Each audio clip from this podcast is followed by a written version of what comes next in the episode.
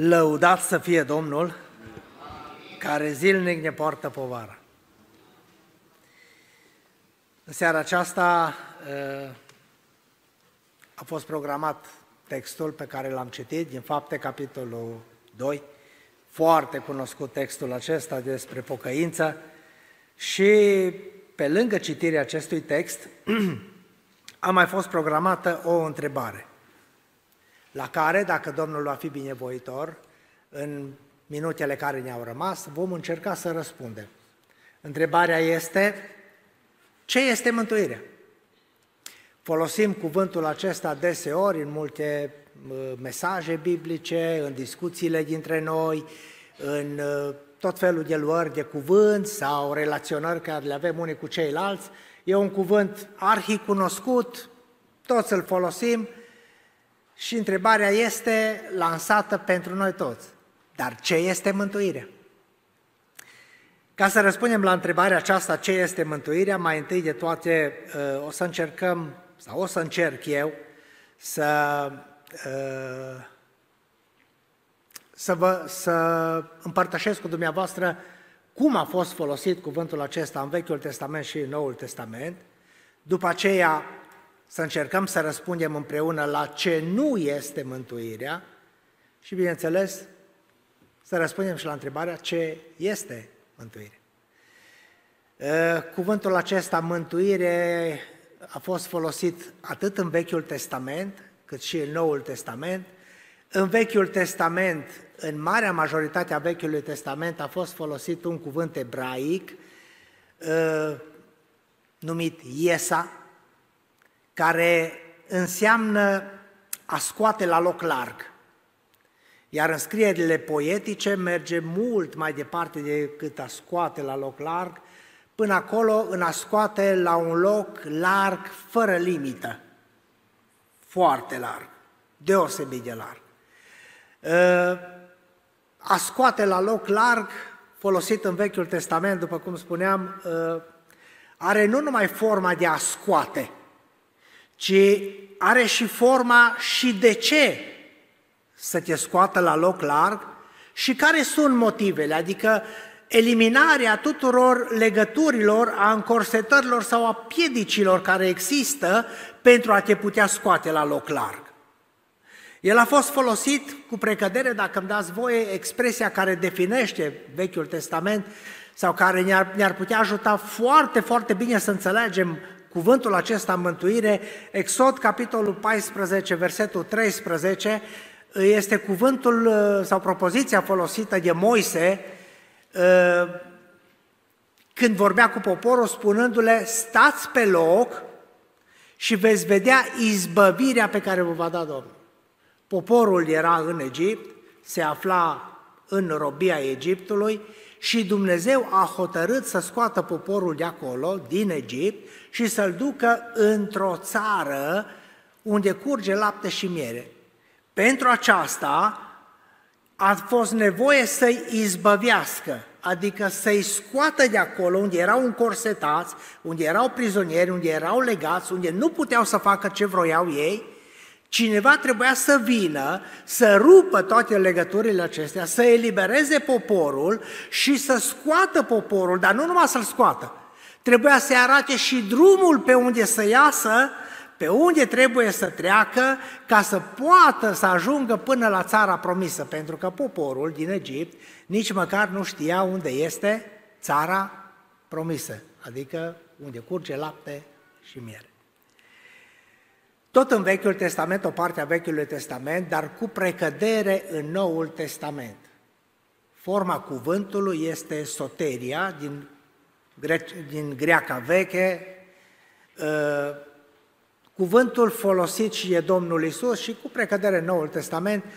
Soteria nu este, înseamnă mai mult înseamnă a răscumpăra, a izbăvi, a plăti un preț.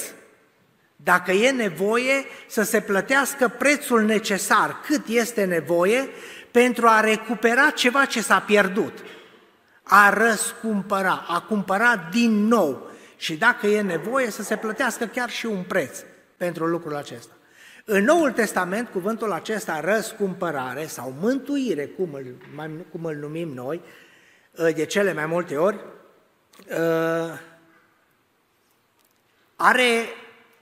are o înțelegere mai mult religioasă decât tehnică sau decât fizică. Are mai mult de-a face cu sufletul, nu are de-a face cu bunurile. În Vechiul Testament, Iesa era folosit și la lucrurile, spre exemplu, a izbăvi pe cineva, a scoate pe cineva, spre exemplu, dintr-o boală. Cazul lui Ezechia, Isaia, capitolul 38, versetul 7, cântarea lui Ezechia. Spune așa, versetul 9, pardon, nu 7. Cântarea lui Ezechia, împăratul lui Iuda, cu prilejul bolii și însănătoșirii lui. Și versetul 20 sau 22, nu mai știu acum. Da, versetul 20, în cântarea lui, spune Ezechia, Domnul m-a mântuit. Era pe moarte, era legat de o boală. O boală a pus stăpânire pe el și nu putea să scape nicicum. N-avea posibilități de scăpare. A fost nevoie de intervenția lui Dumnezeu care să îndepărteze boala respectivă, să-l scoată de acolo la loc larg. Și de aceea Ezechia spune, Domnul ce-a făcut? Eu eram încorsetat, eram sigur că voi muri. Nu era nicio scăpare pentru mine, dar Domnul m-a scos la loc larg. M-a mântuit, spune Dumnezeu. În alte părți vorbește despre izbăvirile pe care Dumnezeu le-a dat prin diferiți conducători poporului. Când poporul păcătuia, se depărta de el, Dumnezeu ridica câte un izbăvitor care scotea poporul din asuprirea respectivă. În Noul Testament nu mai este folosit în felul acesta decât foarte, foarte rar. Am putea folosi doar atunci când Pavel a fost izbăvit în temniță. Doar atunci. Poate că ar mai fi într-un loc. În general este folosit soteria sau mântuirea doar cu sens religios. Adică Dumnezeu izbăvește, da, dar izbăvește sufletul. Domnul Iisus se învăța ucenicii în vremea aceea că ce folos ar fi pentru un om să câștige toată lumea dacă și-ar pierde sufletul. Și Domnul Iisus a pus accentul cel mai mult doar pe suflet. Sufletul a devenit foarte important. Nu pentru că trupul nu ar avea importanța lui, are importanța lui și trupul. Dar cel mai important lucru, spunea Domnul Iisus, este mai bine pentru tine, zice, să pierzi o mână, să pierzi un ochi, să pierzi ceva, orice, lucruri de felul acesta, pentru că oricum trupul acesta nu va moșteni împărăția veșnică, ci doar sufletul va moșteni împărăția veșnică. Ce nu este mântuirea? Mântuirea nu implică succesul și prosperitatea materială. Nu are de-a face cu succesul și cu prosperitatea materială. Dacă vă aduceți aminte, într-una dintre întâmplări, un tânăr bogat se apropie de Domnul Iisus și pune o întrebare pe care cred eu că ar fi întrebarea utilă pentru toți oamenii de pe pământ din toate timpurile. Doamne, ce să fac ca să moștenesc viața veșnică? E bine, tânărul acesta era bogat, așa îl numește Scriptura, un tânăr bogat. Și nu numai atât, era un tânăr evlavios, foarte evlavios. La întrebarea ține poruncile sau la afirmația ține poruncile, acest tânăr răspunde, zice, toate acestea le-am ținut din tinerețea mea. Și totuși, un astfel de tânăr nu a beneficiat de mântuire. Spune că s-a întors și a plecat. Mântuirea nu implică succesul și nici prosperitatea materială. Niciunul dintre ucenici, niciunul dintre apostoli n-au căutat lucrurile acestea. N-au alergat nici după succes și n-au alergat nici după bunurile materiale. Nici Domnul Iisus n-a făcut lucrul acesta și n-a alergat după ele. Ele nu sunt incluse, n-au căutat lucrul acesta și nu te ajută la nimic, nu te ajută la mântuire. Mântúirea nu-ți aduce lucrul acesta. Mântuirea nu promite sănătate și bunăstare fizică. Adică nu vin la Dumnezeu ca Dumnezeu să mă vindece. Când trec deja printr-o strâmtorare și deja mă gândesc eu că nu mai este nicio șansă, gata, hop, mă pocăiesc și eu, vin și eu la biserică, că poate Dumnezeu mă vindecă. Nu. Mântuirea nu implică sănătate și bunăstare fizică. Într-una dintre pilde, Domnul Iisus vorbește despre un bogat și un sărac, pe nume Lazar. Despre săracul acesta, Lazar, ni se spune că n-avea familie, n-avea prieteni, n-avea cunoștințe, n-avea relații, era sărac, lipit pământului, n-avea hrană deloc, nici casă și peste tot era și bolnav. Cred că nu-i mai lipsea nimic, cred că avea tot ce avea nevoie. Era și bolnav și avea câțiva prieteni, numiți câinii care îi lingeau bubele. Mai mult decât atât, toată viața lui trăiește în felul acesta. Lucru care este uimitor este, cel puțin în Scriptură nu scrie, că Lazar să fi plâns vreodată. Nu s-a plâns niciodată. Și încă un lucru demn, care trebuie bine ținut minte.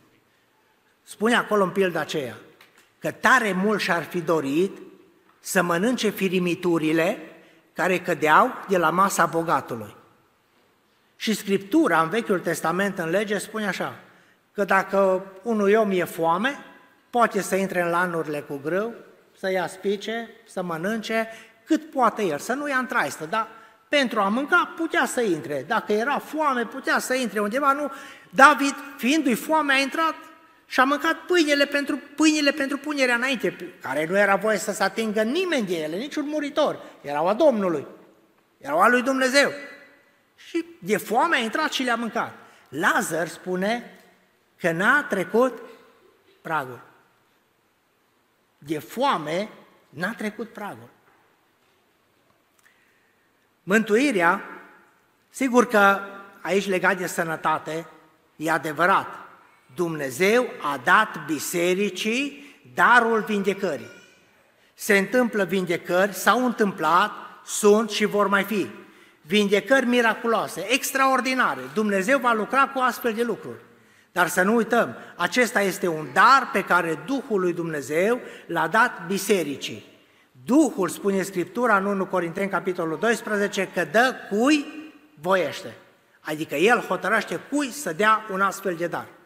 Îl dă bisericii, îl dă celui pe care Dumnezeu consideră că este vrednic de a face slujba aceasta de vindecător sau de a face vindecări. Dar dacă ai primit darul acesta al vindecărilor, aș vrea să nu uiți că darul vindecărilor nu este pentru a face spectacol. Darul vindecărilor nu este ca să te umfli de mândrie, darul vindecărilor nu este să te pui pe YouTube. Darul vindecărilor este dat unui creștin sau unui om al lui Dumnezeu, hotărât de Dumnezeu, care ascultă de Dumnezeu, se supune lui Dumnezeu și împlinește întotdeauna doar atât cât spune Dumnezeu. Doar atât face. Pentru că nu este darul lui, iar slava toată este a lui Dumnezeu.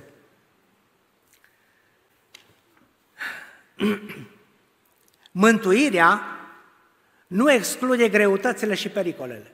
Asta toată lumea știe. Ni se spune, Domnul Iisus ne-a învățat, în lume veți avea necazuri, veți fi prigoniți, prigoana începe mai întâi din casa ta, din familia ta, din biserica ta, din orașul tău, din țara ta, din misiunea în care ai fost trimis, din lucrarea care ți s-a încredințat, din slujba pe care trebuie să o faci, peste tot. Dacă nu ești prigonit, să-ți pui întrebări. Dar un ucenic trebuie să fie prigonit. Deci de prigoană nu se scapă. Ce este mântuirea? Mântuirea este, deci, o salvare din păcat și din consecințele păcatului. Spune Scriptura, Efeseni, capitolul 2, versetele de la 1 la 5. Voi erați morți în greșelile și păcatele voastre. În păcat ne-am născut. Așa ne învață Scriptura. Toți ne-am născut în păcat. Păcatul stăpânește peste noi. Păcătuim cu voie, păcătuim fără voie, păcătuim din greșeală, păcătuim că am fost, știu eu, neatenți, păcătuim că cineva a întins o cursă înaintea noastră și în cursă, ai căzut în cursa cuiva și ai păcătuit. Mereu suntem păcătuim. Dar, de asemenea, Dumnezeu ne spune că dacă recunoaștem lucrul acesta, avem la Tatăl un mijlocitor care ne iartă de toate păcatele noastre dacă le recunoaștem. Mântuirea, spuneam așa, este o salvare de păcat și de consecințele sale. Mântuirea este o salvare de lege și de blestemul ei. Hai să citim, Galateni, capitolul 3, versetul 13. Hristos ne-a răscumpărat, adică a plătit un preț, ne-a răscumpărat din blestemul legii, făcându-se blestem pentru noi, fiindcă este scris blestemat, e oricine este atârnat pe lemn. Versetul 10, tot aici, capitolul 3, versetul 10, pune-l, te rog, și vom citi până la versetul 12. Căci toți cei ce se bizuie pe faptele legii sunt sub blestem, pentru că este scris blestemat este oricine, nu stăruie în toate lucrurile scrise în cartea legii ca să le facă. Versetul 11. Și nimeni nu este socotit neprihănit înaintea lui Dumnezeu prin lege, este învederat că și cel neprihănit prin credință va trăi. Însă legea nu se întemeiază pe credință. Ea zice, cine va face, se întemeiază pe fapte. Legea se întemeiază pe fapte. Acum, sigur, probabil cineva va întreba, atunci acum, care e diferența între lege și har? Foarte mare. Pavel, în cartea Romani, nu o să trecem multe versete în capitolul 7 de citit. În Cartea Romanilor ne spune așa, cum? Pune Pavel o întrebare, cum atunci ce vorbim despre lege și har? Că noi nu mai suntem sub lege, suntem sub har. Și spune, întreabă el, ce cum atunci un lucru bun mi-a pricinuit mie moartea? Și Pavel zice, da, pentru că păcatul, ca să arate afară din cale de păcătos, s-a folosit de aceeași poruncă bună, pentru că legea este sfântă, dreaptă și bună. Dar păcatul s-a folosit de un lucru bun, adică de lege, ca să stârnească în mine pofta, adică dorința. Ca să mă înțelegeți mai bine, cei mai mulți sunteți părinți, mergeți acasă, probabil aveți copii și nu contează vârsta copilului. Mergeți acasă și luați o decizie așa, adunați toată familia, faceți adunare generală, toată familia adunată acolo și le spuneți tuturor să audă bine, clar și bineînțeles. Începând de astăzi, nimeni nu mai umblă în sertarul ăsta. Sertarul ăsta e al meu. Pe care l-am prins, șar mănâncă. Știți că durează? Până m-am întors cu spatele. În clipa când m-am întors cu spatele, curiozitatea, pofta a intrat în toți. Ce are acolo? Ce e acolo? Și cum prinde ocazia, deschide sertarul. Așa se întâmplă cu legea. Așa s-a întâmplat cu primii oameni în grădina Edenului. Aveau libertate deplină, fără limite, erau stăpânii. Și Dumnezeu le dă o poruncă și le spune, puteți să faceți ce vreți voi. Ca și eu copiilor. Toată casa aia voastră, numai sertarul ăsta nu. Și Dumnezeu le spune, în afară de acest pom, vă rog frumos, din pomul ăsta să nu luați. În clipa când veți lua, veți muri negreșit. Știți ce s-a stârnit în ei? Curiozitatea. Păi de ce? Ce ascunde Dumnezeu de noi? De ce să ne spună să nu luăm? Și astfel primii oameni au păcătuit și noi după ei. Așa că legea pentru asta a fost. Legea a fost o pedeapsă, dacă îmi dați voie să spun, pentru popor. Și Dumnezeu ne-a scăpat de lege. Deci mântuirea este o salvare de lege și blestemul ei. Mântuirea este o salvare de judecată. În clipa când noi am călcat pe bec, pentru că în clipa în care copiii au prins ocazia și au deschis sertarul, ce se întâmplă? Se aprinde mânia. Cine a deschis sertarul? Cine a umblat acolo? Ei bine, Mântuirea ne scapă tocmai de mânia aceasta lui Dumnezeu. Romani, capitolul 5, versetul 9, sunt foarte multe versete, dar nu o să le citim pe toate decât ăsta. Romani, capitolul 5, versetul 9. Deci cu atât mai mult acum, când suntem socotiți neprihăniți prin sângele Lui, vom fi mântuiți prin El de mânia Lui Dumnezeu. Mânia Lui Dumnezeu care s-a aprins împotriva tuturor oamenilor, pentru că niciunul nu este fără păcat. Toți oamenii au păcătuit și sunt lipsiți de slava Lui Dumnezeu. Și încă un lucru, mântuirea ne scapă de moarte, pentru că în urma mâniei vine pedeapsa. Pentru aceasta a venit Domnul Iisus în lume, s-a adus pe sine jertfă pe Golgota, pe cruce, ca să mă scape nu numai de judecată, ci și de moarte. A murit în locul meu, pentru ca eu, în locul Lui, să trăiesc și să am astfel viață. Mântuirea este lucrarea completă a lui Dumnezeu. Adică toată lucrarea de mântuire aparține în totalitate lui Dumnezeu. Dumnezeu face toată lucrarea aceasta de mântuire. În pasajul pe care l-am citit, spune așa. Vorbind despre procesul mântuirii, spune că în urma cuvintelor lui Pavel, versetul 37, spune că ei, adică cei ce erau acolo, au rămas străpunși în inimă. Aceasta se numește nașterea din nou. Toți ascultătorii de acolo erau morți. Toți erau morți. Petru vestește Evanghelia.